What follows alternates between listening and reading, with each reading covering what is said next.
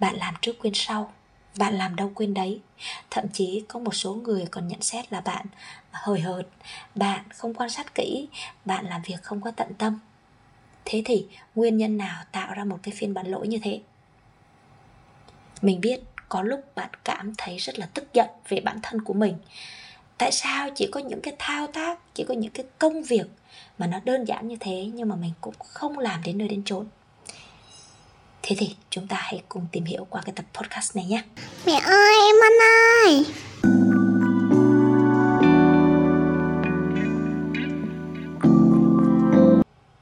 Hello, mến chào tất cả các bố mẹ và các bạn đã quay trở lại với kênh podcast Tâm sự nghề làm mẹ của Tâm Miu Một kênh chuyên chia sẻ về những kiến thức và những trải nghiệm trong hành trình sinh dưỡng dạy rèn con của Tâm Miu đến với các bạn.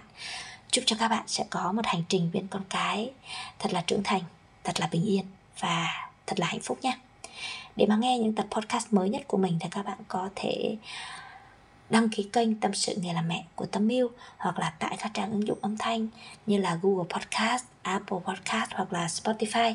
Còn để đọc và tham khảo những nội dung về chăm sóc và nuôi dạy con cái thì các bạn có thể vào trang blog tommiu.com của mình để tham khảo thêm nhé. Hôm nay mình xin chia sẻ đến các bạn về một cái chủ đề có tên đấy là nhỏ không học, lớn muốn học cũng rất là khó.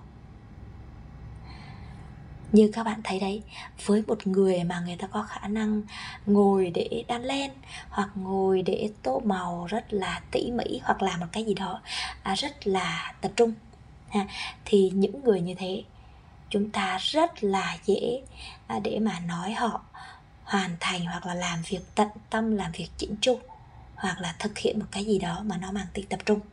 Tuy nhiên à, với những người hay là với những em bé mà không thích phải ngồi hàng giờ không thích phải làm cái gì nó quá nhỏ quá tỉ mẩn quá mất à, mất quá nhiều cái thời gian.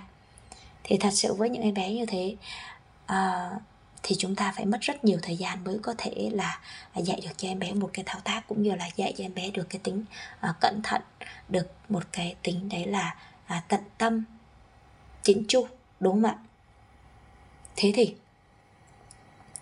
tại sao mình lại lại làm cái tập podcast này?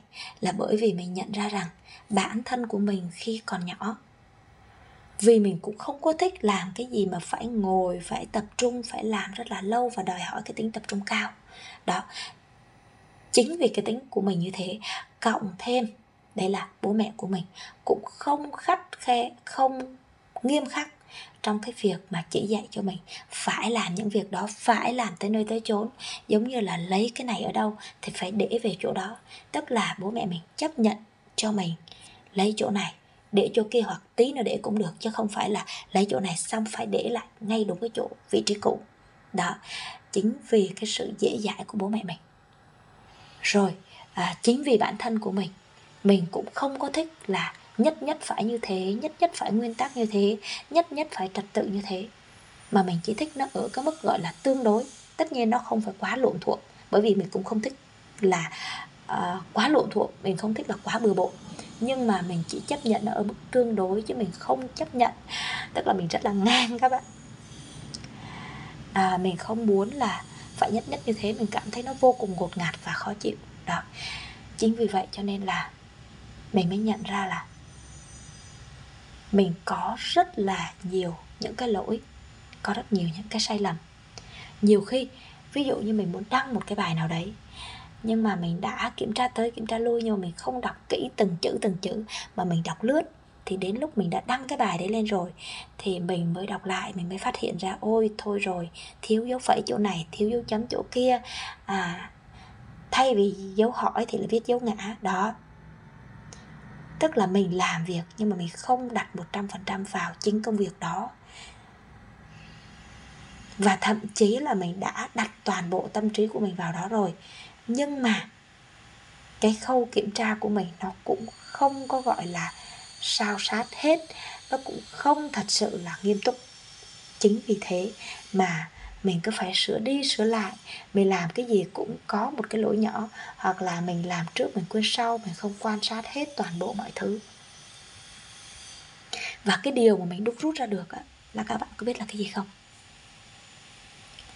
Khi mà dạy con, dù là con trai hay con gái, thì đều cần phải dạy cho con cái tính cẩn thận, tỉ mỉ chỉnh chu, tận tâm. Đó là cái điều rất là quan trọng mà cái lứa tuổi mà dạy con đấy chính là một tuổi rưỡi đến 3 tuổi. Đó là giai đoạn mà con học hỏi.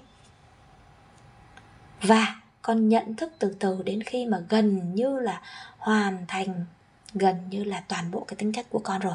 Và nếu như 3 năm đầu đời của con chúng ta không dạy cho con được những điều đó, thì sau cái giai đoạn đó trở đi, chúng ta rất là khó và mất rất là nhiều thời gian. Bởi vì con đã quen rồi con đã hình thành nên một cái tính cách, hình thành nên một cái tư duy, hình thành nên một cái nhận thức.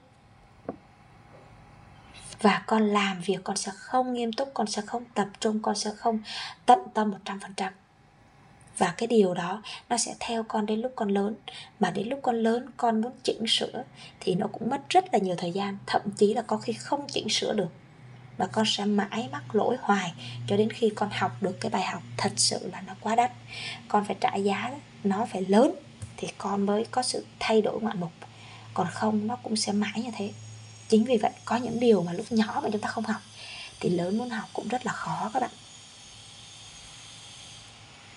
Và thậm chí là khi mà chúng ta biết cái lỗi rồi, chúng ta có thể còn không nhận lỗi và chúng ta còn đổ lỗi nữa cơ.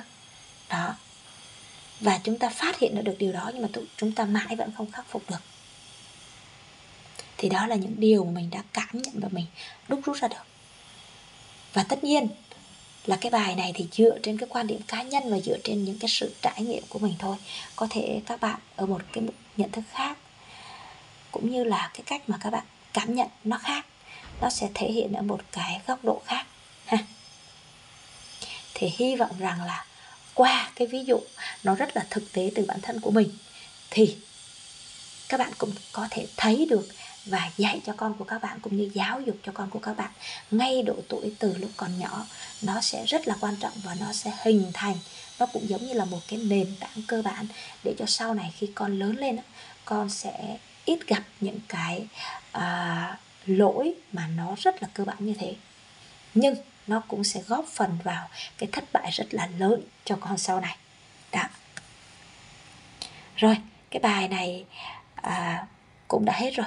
Hy vọng là với những cái trải nghiệm nó rất là xương máu với bản thân của mình cũng sẽ giúp cho các bạn có một cái nhìn à, nó tổng thể hơn cũng như là sẽ giúp cho các bạn à, có cái cách dạy con và chúng ta nên uốn nắn cho con ngay từ nhỏ. Thì các bạn sẽ thấy là sau này khi mà con lớn á, thì à, con sẽ phát triển rất là tốt. Chúng ta nghiêm khắc, chứ chúng ta không khắt khe với con. Nghiêm khắc có nghĩa là chúng ta sẽ đưa ra những cái nội quy và chúng ta sẽ hướng để cho con tuân theo những cái nội quy đó. Có thể là nội quy ngoài xã hội, có thể là nội quy trong gia đình, có thể là quy tắc trong gia đình. Và con cần phải tuân theo nếu như con không tuân theo thì chúng ta phải làm như thế nào đó để con có thể hợp tác. Còn nếu như mà chúng ta chấp nhận dễ dãi thôi thì như vậy cũng được rồi. À, đừng cầu mong nhiều hơn nữa ha. Thì đôi khi chính vì cái sự dễ dãi đó cũng sẽ tạo nên một cái phiên bản à, dễ dãi đó tạo nên một cái phiên bản thất bại giống như bản thân của mình. Và con sẽ gặp rất là nhiều khó khăn trong cái cuộc sống của con sau này. Rồi đến đây thì à, bye bye và hẹn gặp lại các bạn ở một cái tập podcast lần sau nhé. Cảm ơn các bạn đã luôn lắng nghe và theo dõi kênh podcast tâm sự người làm mẹ của tâm yêu nhé.